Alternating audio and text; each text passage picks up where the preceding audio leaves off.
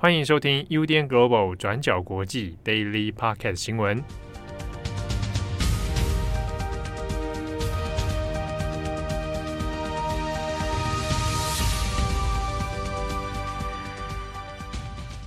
Hello，大家好，欢迎收听 UDN Global 转角国际 Daily Podcast 新闻。我是编辑惠仪，我是编辑佳琪。今天是四月十九号的星期二。那在今天呢，我们有三则的国际新闻要分享。那今天的第一则，我们一样要来更新一下乌克兰跟俄罗斯。那今天呢，会分成几则来细谈哦。那第一个，我们先更新一下乌克兰东西部的最新战况。那目前，俄罗斯已经对乌克兰东部的顿巴斯地区发动新的一轮攻势。那乌克兰的总统泽伦斯基就表示，俄罗斯的军队在星期一十八号已经沿着乌克兰东部的前线地区，包括顿涅茨克、卢甘斯克还有哈尔科夫等等这些地区，试图突破乌克兰的防线来占领东部的地区。那按照泽伦斯基的说法，俄罗斯军队开始他们早就准备很久的顿巴斯之战。那不过，不管有多少的俄罗斯军队聚集到东部地区，泽伦斯基表示，乌克兰都会战斗，那乌克兰都会继续保卫自己。那其实从战争进行到现在，不管是乌克兰或者是西方各国的情报，都有指出，俄罗斯的军队在北部的战况失利之后，那接下来会在东部集中，希望攻下东部。那现在也确实印证了这样子的一个说法。那像是乌克兰媒体就表示，在顿涅茨克的前线地区就发生了一系列的爆炸跟炮击。那泽伦斯基的参谋长也表示，顿巴斯之战呢已经是战争的第二阶段。他也请乌克兰人民相信，乌克兰军队可以挡住这一波俄罗斯军队的攻势。那在东部的战况里面呢，还有战争开打就已经被围城的南部港口城市马利波。那我们昨天提到，俄罗斯军队在十七号的时候下了最后的通牒，要求马利波的乌克兰军队投降。那现在投降的期限已经过了大概快四十八个小时吧。那马利波的地方官员就说，俄罗斯的军队已经开始向当地人发放所谓的通行证。那如果你没有这个通行证，你就不可以上街，也不可以前往其他的地区。但就算俄罗斯军队现在已经控制了大部分的马利波地区，但是乌克兰军队这边还在附近的周围地区持续在跟俄罗斯的军队激烈战斗当中。东部城市之外，那自从俄罗斯的军舰莫斯科号沉没之后，俄罗斯的军队也开始加强了对乌克兰其他城市的炮轰。那像是乌克兰的西部城市利沃夫就已经受到了导弹攻击，那造成至少七个人死亡，那十一个人受伤。那其他包括首都基辅，或者是北部城市哈尔科夫，还有南部的港口奥德萨的尼古拉耶夫，也持续受到攻击当中。那到现在，具体的平民死亡数字有多少呢？根据联合国的统计，从二月二十四号的战争开打以来，到截至四月十七号为止，目前已经有四百万名的平民逃离乌克兰。那这场战争里面的平民死亡人数，现在也已经突破两千人。好，那讲完战况，接下来我们来更新一下俄罗斯的军舰莫斯科号沉没之后的后续情况哦。我们上周提到，俄罗斯的军舰莫斯科号在黑海爆炸沉没，但具体的沉没原因是什么？乌克兰跟俄罗斯这边都有不同的说法。那乌克兰是说军舰是被导弹击中，俄罗斯则是说弹药意外起火导致军舰爆炸。那所以当莫斯科号被拖到港口的时候，也因为暴风雨造成倾斜，然后到最后是沉没在黑海里面。那目前并没有第三方可以来核实乌克兰或者是俄罗斯的说法，但就现有流传的影片和照片，以及我们根据美国高级官员的一些说法，他们目前都认为莫斯科号很有可能真的就是被导弹击中之后爆炸沉没的。好，那现在外界关注的问题也是军舰上面五百一十位的船员，他们的状况到底如何？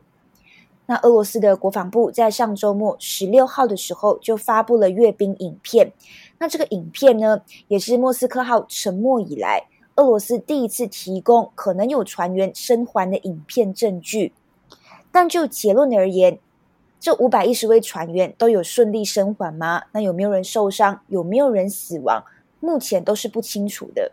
那像是其中一名船员的母亲就告诉媒体，一共有三枚导弹击中了这个莫斯科号，预估有四十人死亡，几个人失踪，那很多人受伤。但一样，这个母亲的说法还是难以被核实。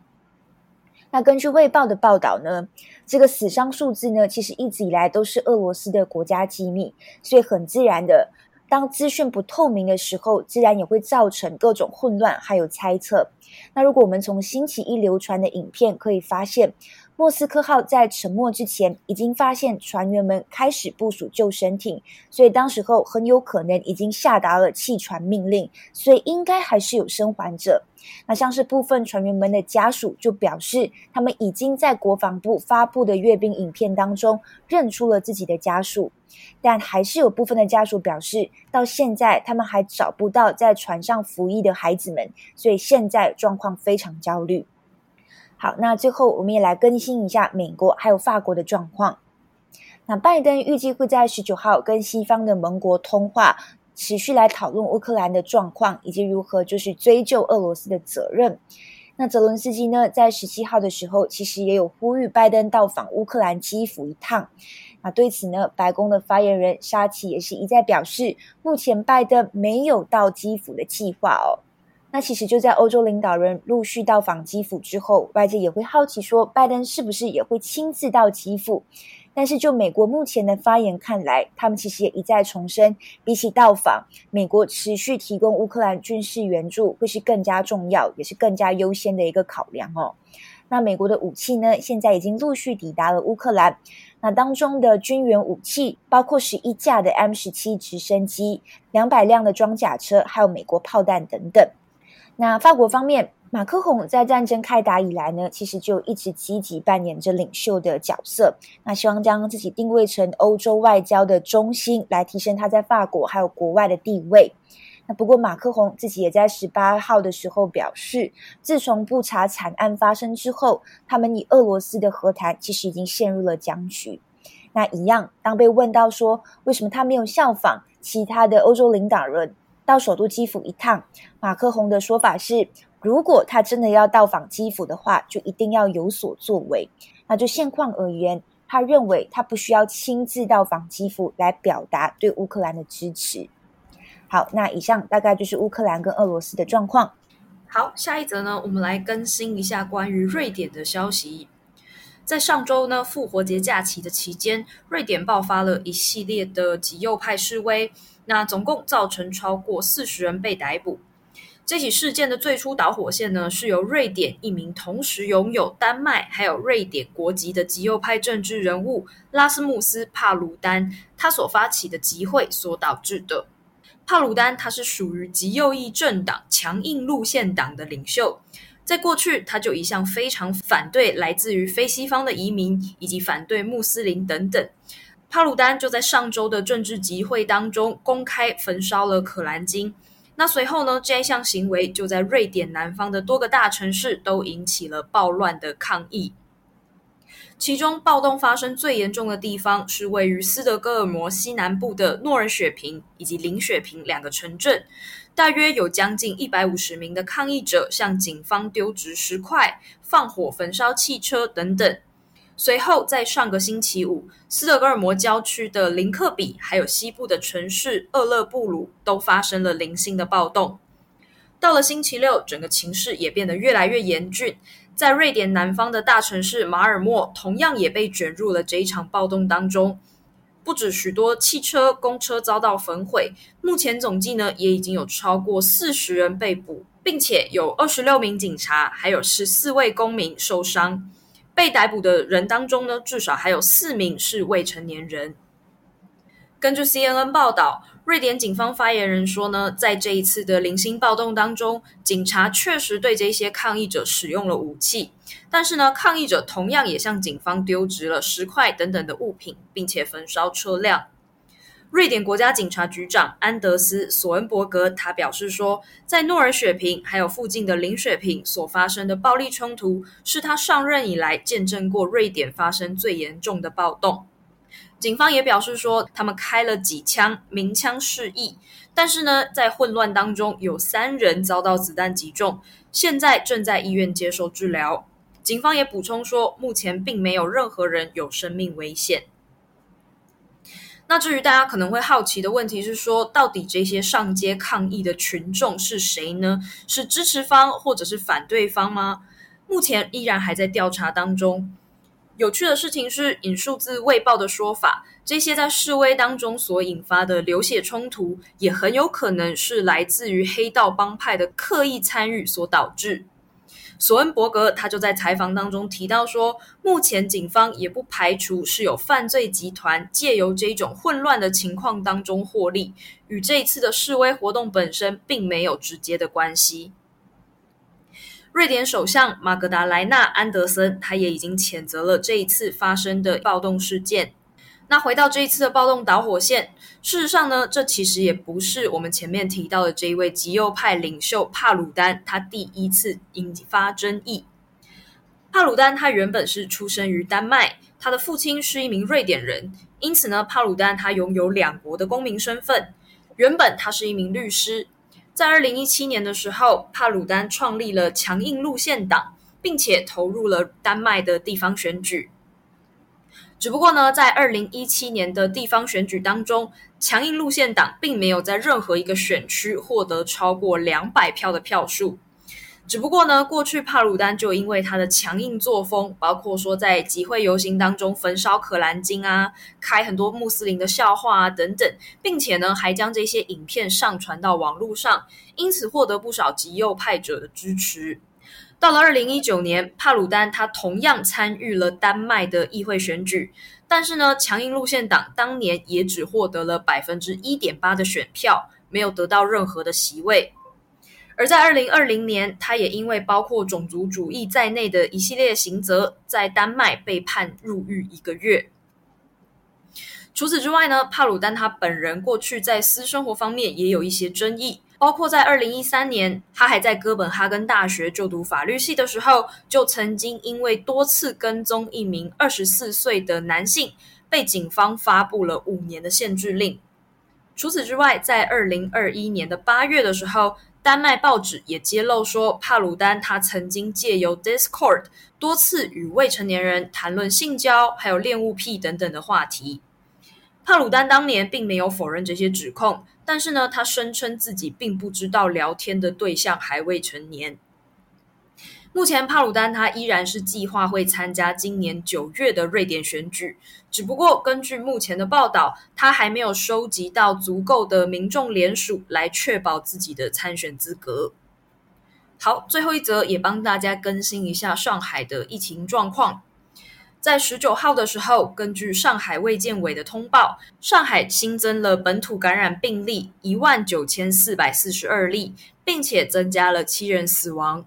其中的六人是七十五岁到一百零一岁的长者，另外一人则是六十岁。根据上海提供的资料，这些死者都有慢性病史，并且呢都是在确诊入院收治后病情加重的。截至目前为止，上海这一波的疫情累积死亡人数为十人。十八日的通报确诊病例是三千零八十四例，无症状感染者则是一万七千三百三十二例。虽然目前整体看来死亡人数是相对较低的，但也让上海当局紧张的事情是说，如果目前的这一些大规模感染持续蔓延的话，死者人数还是有可能会继续扩大。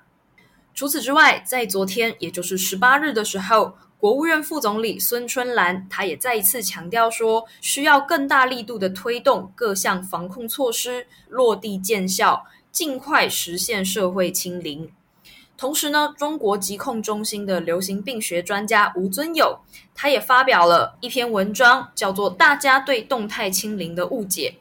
解释说，所谓的中国清零政策，不是指没有任何感染者。而是呢，抓到感染源头，迅速扑灭，动态的在不同的疫情热点控制疫情，防堵新感染者出现。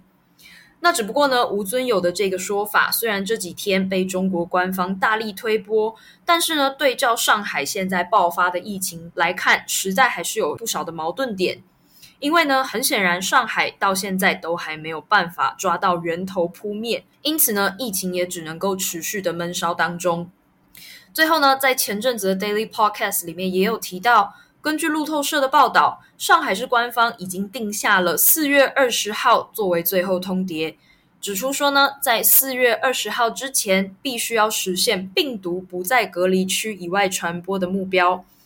实际上呢，这个意思就是社会面的清零。因此呢，可以预期的做法就是，上海当局很有可能还会继续持续的大规模 PCR，把确诊者直接拉到隔离区来隔离，让剩下的这些安全区域被清空，得以顺利解封。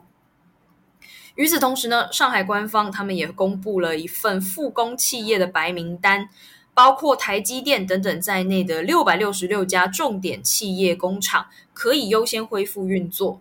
确实是有疫情准备要松绑的迹象。但是呢，随着四月二十号，也就是明天即将到来，到底目前上海的疫情状况有没有可能达到这个目标，也还是有许多令人怀疑的地方。